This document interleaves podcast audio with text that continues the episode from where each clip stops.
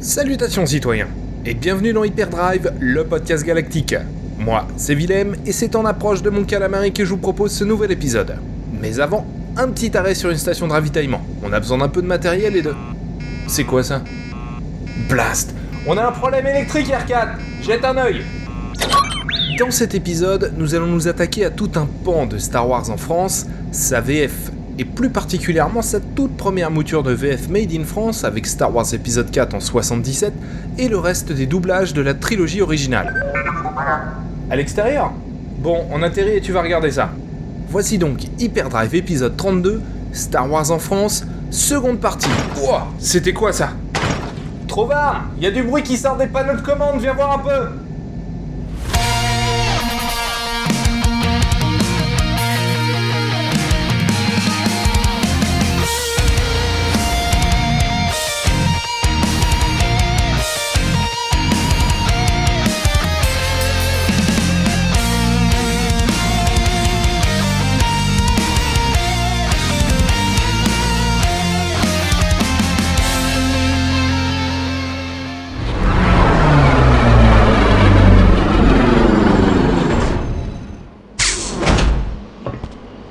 Ok, alors voilà le topo. Trop marre, va chercher les vivres. On n'a plus de faux faux depuis 10 jours, hein, mais je suis le seul que ça inquiète. R4, va chercher d'où vient la panne électrique. Moi, je vais m'occuper du plein. Bonjour capitaine. Bienvenue sur la station Momba. En quoi puis-je vous être utile? Salutations, droïde déglingué. Le plein, s'il te plaît. Le plein de quoi? De liqueur corélienne et de bottes militaires. Ok. De carburant.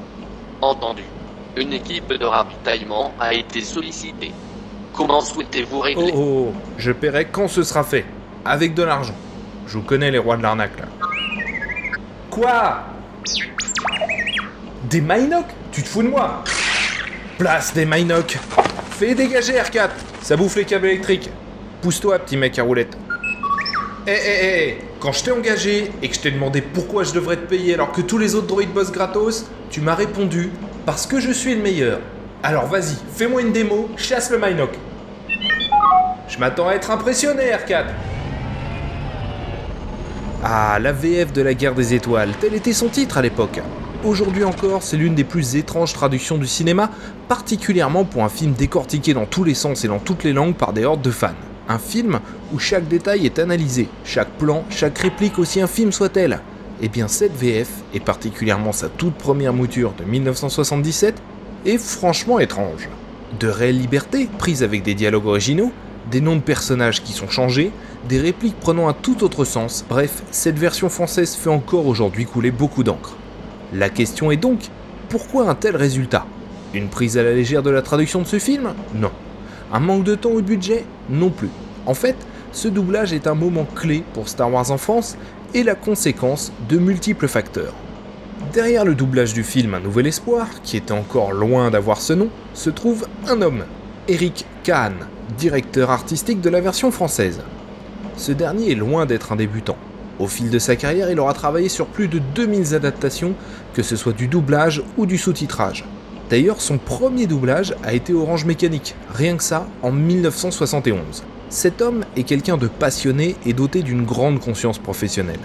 Lorsqu'il a été amené à effectuer la traduction et le doublage des Liaisons dangereuses, ce dernier a commencé par relire entièrement le roman originel, qui est français, puis a récupéré certains dialogues du livre pour les intégrer sur les scènes du film à traduire.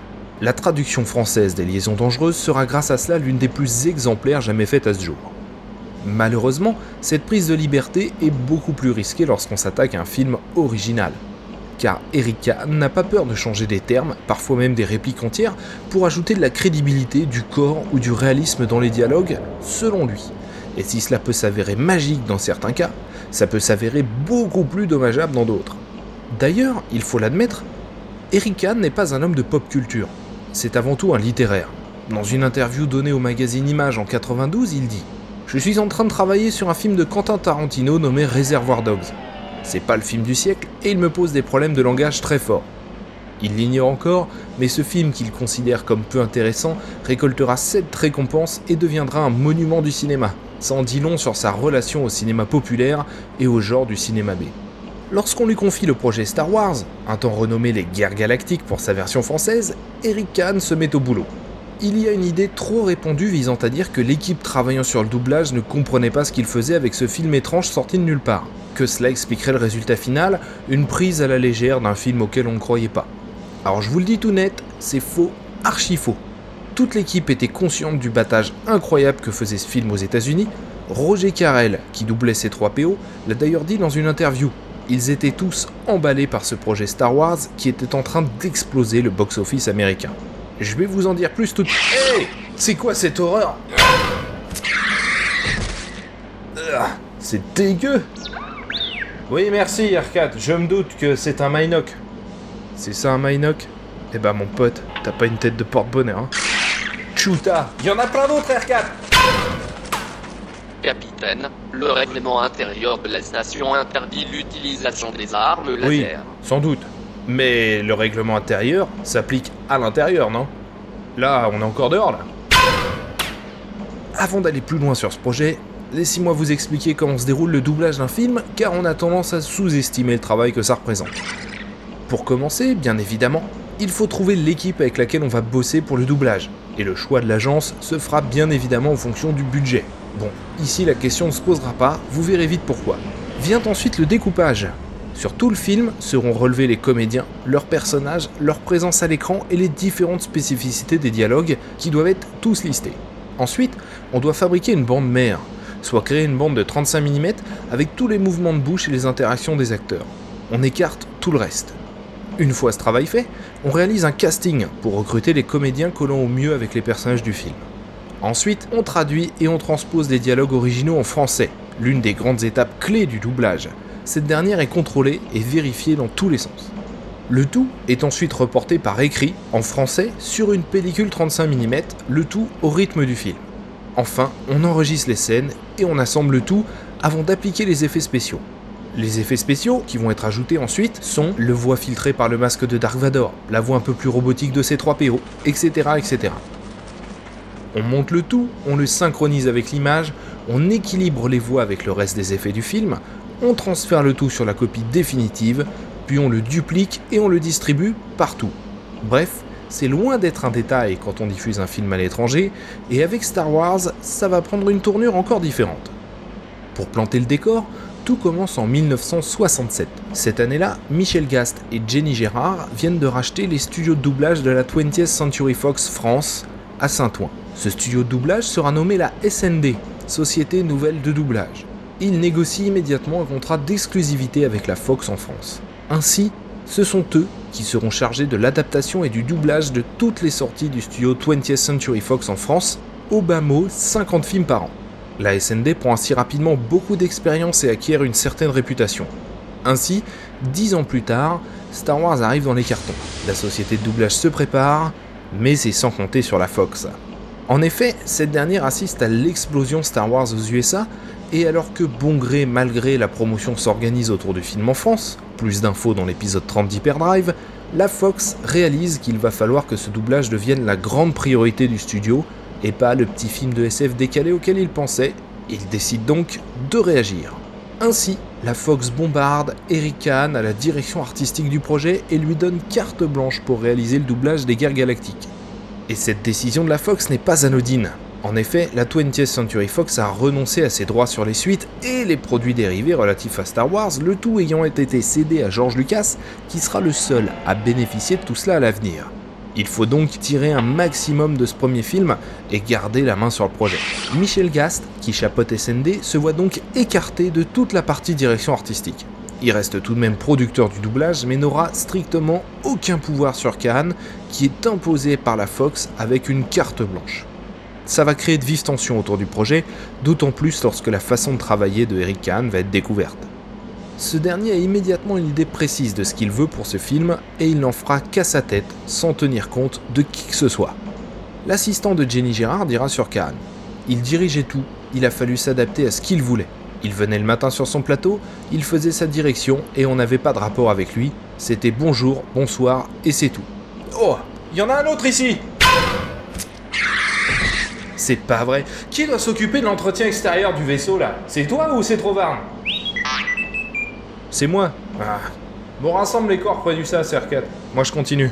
Capitaine, la contrebande de créatures organiques n'est pas autorisée sur cette station. C'est pas de la contrebande, c'est. C'est de la maintenance en fait. Je vais devoir appeler les autorités. Ah ouais? Et si je te flingue, là, tout de suite? Alerte. Alerte. Atteinte à l'intégrité. Ferme la boîte de conserve ou j'utilise tes pièces pour optimiser mon droïde. Entendu. Vous pouvez poursuivre. Bien aimable. La 20th Century Fox laisse donc carte blanche à Eric Kahn, sa réputation de précédent aussi. Il va très rapidement prendre des libertés dans les traductions, ce qui ne va pas plaire au staff de la SND. Mais qu'à cela ne tienne, Kahn tiendra bon, se lançant dans un vrai travail de réadaptation complète. C'est d'ailleurs lui qui va lancer le titre sous lequel nous connaîtrons encore aujourd'hui la saga, La guerre des étoiles. Accessoirement, il ne tiendra pas non plus compte des comédiens habituels avec lesquels travaille la SND. Mais des lourdes modifications vont également avoir lieu dans les dialogues et les noms des personnages. Il ne le fera pas pour le simple plaisir, hein.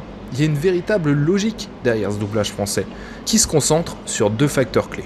Le premier, c'est évidemment la synchronisation labiale, à savoir un texte qui sera le plus proche possible des mouvements de lèvres des acteurs. Pour cela, la façon la plus simple de faire, c'est de traduire en conservant le bon nombre de syllabes. Par exemple, Destar sera traduit par étoile noire et non étoile de la mort. Ce sera également le cas de The Clone Wars, qui deviendra la guerre noire. Clone Wars, guerre noire, on est bon. Excite donc le terme guerre des clones. Le second facteur, c'est la traduction des termes utilisés. Ainsi, Chewbacca, qui est la contraction de chewing tobacco, mâcher du tabac, ou chiquer, deviendra donc chic tabac. C'est malheureux, mais quelque part ça se tient. Mais si Eric souhaite rendre la traduction la plus immersive possible, tout en restant le plus fidèle possible au sens original des dialogues, eh bah tout ça a un peu tendance à s'entrechoquer. Comment rester fidèle à une écriture tout en garantissant une parfaite synchronisation avec l'image? Compliqué. Ainsi, l'écriture va régulièrement changer son fusil d'épaule. Chewbacca devient donc chic tabac pour rester fidèle à la volonté de départ et au respect des pieds, mais The Death Stars va devenir étoile noire, parce qu'il y a une déformation de l'écriture originale, simplement pour la synchronisation. Bref, on nage en plein paradoxe et ça va se sentir sur l'intégralité du film. Ainsi, le Millennium Falcon devient Millennium Condor pour ne pas avoir à inverser les deux mots. Et Jabba le Hutt devient Jabba le Forestier, une invention pure, sans doute due à l'idée que Hutt, Hutt en français, laisse suggérer une possible forêt comme lieu de vie du gangster, mais il faudra attendre le retour du Jedi pour savoir que non, pas du tout. Han Solo sera lui rebaptisé Yann Solo pour éviter que le spectateur ne pense que le prénom du personnage est féminin. Han, A2N. C3PO est renommé Z6PO, pourquoi? Mystère. Tout comme R2D2 qui deviendra D2R2, etc. etc. Au final, Khan va de plus en plus s'éloigner du sens premier des dialogues pour se concentrer sur les intonations et la détection. Ça va considérablement influencer les dialogues dont la patte va changer. Au final, nous allons avoir certains textes très français, comme le moment où Yann Solo traite Grido de pauvre cave, par exemple. Difficile de faire plus parisien comme expression. D'ailleurs, cette réplique a été retirée dès le remaster de 1997, vous allez donc avoir du mal à la retrouver, mais elle existe bel et bien. Attends. Blast J'ai désingué l'antenne Oui, merci R4, tu te doutes bien que je l'ai fait exprès. Capitaine, il est de mon devoir de vous informer que des promotions exceptionnelles sont actuellement en cours au niveau 32. Les autres exemples de déformation sont très nombreux, et vous les connaissez tous. Dark Vador par exemple, qui est Darth Vader à l'origine, un changement visant sans doute à plus de simplicité. Le gouverneur Tarkin devient le seigneur Tarkan. C'est presque du zèle que de faire tout ça. Pourquoi changer le mot blaster par celui de pistolet laser C'est dommage. Mais le plus dommage de tous, c'est la traduction de lightsaber. Sabre de lumière qui deviendra bêtement sabre laser. C'est dommage, il y avait tant de poésie dans ce terme sabre de lumière. Bref, une fois cette étrange réécriture faite, Va s'occuper du casting, recrutant donc des comédiens sans tenir compte de ceux avec lesquels la SND travaille habituellement ou les recommandations de gens qui ont 10 ans d'expérience derrière eux. Ces comédiens recrutés sont enthousiasmés par l'idée de travailler sur Star Wars et prendront beaucoup de plaisir à découvrir le film au fil de l'enregistrement. Seules les voix de Z6PO et de Dark Vador seront enregistrées chacune individuellement, de manière à y ajouter les effets spéciaux nécessaires pour générer les voix robotiques et la respiration du Seigneur Sith.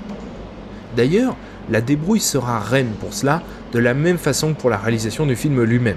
Ainsi, les effets sonores sur la voix de Dark Vador ont été réalisés en diffusant la voix dans une boîte recouverte de coussins pour lui donner un aspect étouffé et en limitant au maximum la résonance. Tout ceci aura lieu à Saint-Ouen, en région parisienne. Les effets sur les voix des Stormtroopers seront également réalisés grâce à un harmonizer. Pendant ce temps-là, Star Wars continue à battre tous les records outre-Atlantique, et décision est prise par la Fox d'exploiter la VF dans les salles de cinéma stéréo. Mais malheureusement, la SND n'est équipée que pour effectuer du mono. Qu'à cela ne tienne, le mixage aura lieu dans la cathédrale, le plus grand auditorium disponible à la CIMO, à Boulogne-Billancourt. Encore faut-il les convaincre de travailler sur ce doublage, chose qu'ils ne font jamais. Mais un visionnage du film suffira à les motiver pour s'occuper du mixage. C'est donc là-bas que la musique, les effets sonores et les voix françaises seront mixés. Et pour l'occasion, Ben Burt lui-même, en charge des effets sonores de la saga aux États-Unis, plus d'infos dans l'épisode 29 d'Hyperdrive, se déplacera pour superviser la phase finale de ce travail en région parisienne. C'est donc lui, le premier, à avoir vu la version française de Star Wars. Lorsque le résultat arrive sur les écrans français, euh, ah bah le mal est fait. Et si cette traduction n'entache en rien le succès de la saga dans les pays francophones, à part le Canada bien sûr qui possède sa propre VF, chacun se demande sur quelle base repartir pour l'Empire contre-attaque. Et en janvier 1980 vient la grande question de la traduction du deuxième volet, qui doit sortir pour l'été. La Fox et Lucasfilm considèrent à juste titre qu'Eric Kahn a pris beaucoup trop de liberté dans la traduction. Il décide donc alors d'envoyer Heidi Webel superviser la VF. Heidi parle 5 langues et supervise les films de la Fox dans toute l'Europe. Le dossier est donc pris en main, toujours avec la SND qui conserve son contrat d'exclusivité avec la Fox France. Jenny Gérard se charge du recrutement des comédiens nécessaires pour interpréter les nouveaux personnages, notamment Yoda et Lando. Les autres voix ne changeront pas, à part celle de Dark Vador, Jenny désirant se rapprocher au maximum de celle de James Earl Jones.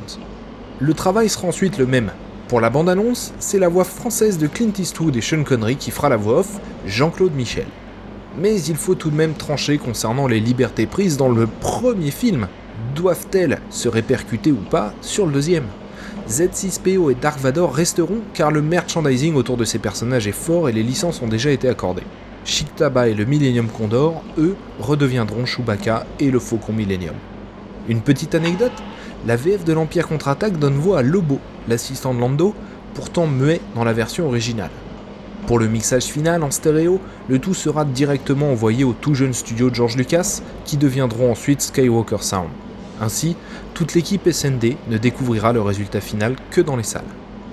À la fin de l'année 1980, la société SND met la clé sous la porte à cause de problèmes financiers.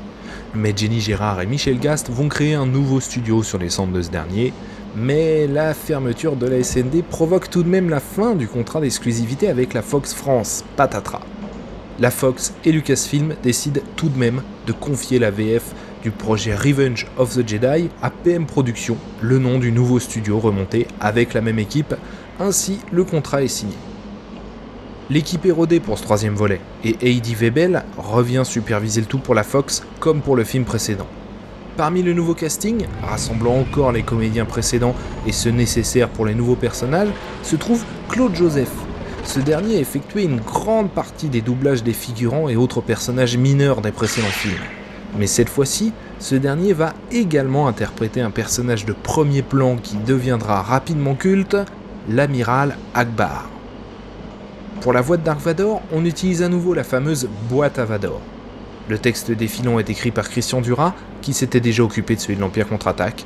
Le texte est ensuite envoyé en Californie, où il sera porté à l'écran. Capitaine, on m'informe que le Wookiee qui vous accompagne est actuellement pris à partie par les autorités de la station. Ah, encore un mec qui a manqué de respect au Wookiee Souhaitez-vous intervenir? Ah, vérifie d'abord si c'est nécessaire que je vienne. Parce que Trovarne, c'est pas vraiment le genre de type qui a besoin d'aide, tu vois. Recherche en cours. Prends ton temps, hein, Max ça à faire. Il semblerait que ce dernier ait mis hors d'état de nuire l'espoir. C'est bien ce qui me semblait. Pas la peine de paniquer. Entendu. Mais il est de mon devoir d'alerter. D'alerter personne, petit gars. T'as prévenu son capitaine? Mission accomplie. Entendu, capitaine. Bref, la boucle est bouclée. C'est une équipe réduite d'un petit studio de doublage parisien qui s'est occupé de la version française de la trilogie originale. Et à l'instar des tournages vécus par George Lucas, ce fut haut en couleur. Nous avons tous découvert la saga Star Wars avec un tout premier visionnage en VF, et cette dernière a participé à la magie de cet univers et de ses personnages. Ça nous montre également que le tournage n'est pas un exercice facile. Et cela s'est encore complexifié aujourd'hui avec des délais atrocement réduits pour effectuer ces traductions. Et pour avoir discuté avec quelques professionnels du milieu, croyez-moi, derrière chaque film mal doublé se trouve une équipe qui a fait tout ce qu'elle pouvait avec le délai et le budget qui étaient les siens. Personnellement, j'ai une vraie tendresse pour cette première VF. Elle a tous les défauts du monde, mais elle reste celle avec laquelle j'ai découvert la saga quand j'étais gamin. Et elle reste un marqueur fort de l'époque, avec son Millennium Condor, son Jabal forestier et les relations humains-cyborg de Z6PO. Et voilà, je pense que c'était le dernier. Le ravitaillement est terminé, capitaine. Comment souhaitez-vous régler? Je vais régler avec de la gratitude. Recherche en cours. Non, cette devise n'est pas acceptée. Bon bah, en crédit impériaux alors. Entendu, capitaine. Voilà ce qui conclut cet épisode d'Hyperdrive, le podcast galactique. N'hésitez pas à vous abonner et à nous suivre sur Facebook et Twitter. Vous pouvez retrouver cet épisode et tous les précédents sur unfandestarwars.com, sur zone52.fr et vous pouvez réagir sur le forum de galaxystarwars.com dans le topic dédié. Vous pouvez également écouter Hyperdrive sur Canal Fuzz Radio. Que la force soit avec vous. À très bientôt. Ah, Trobarn, amène-toi. C'est bon, t'as tout ce qu'il faut En gros. Ah, ah, je sens que ça va me plaire encore ça.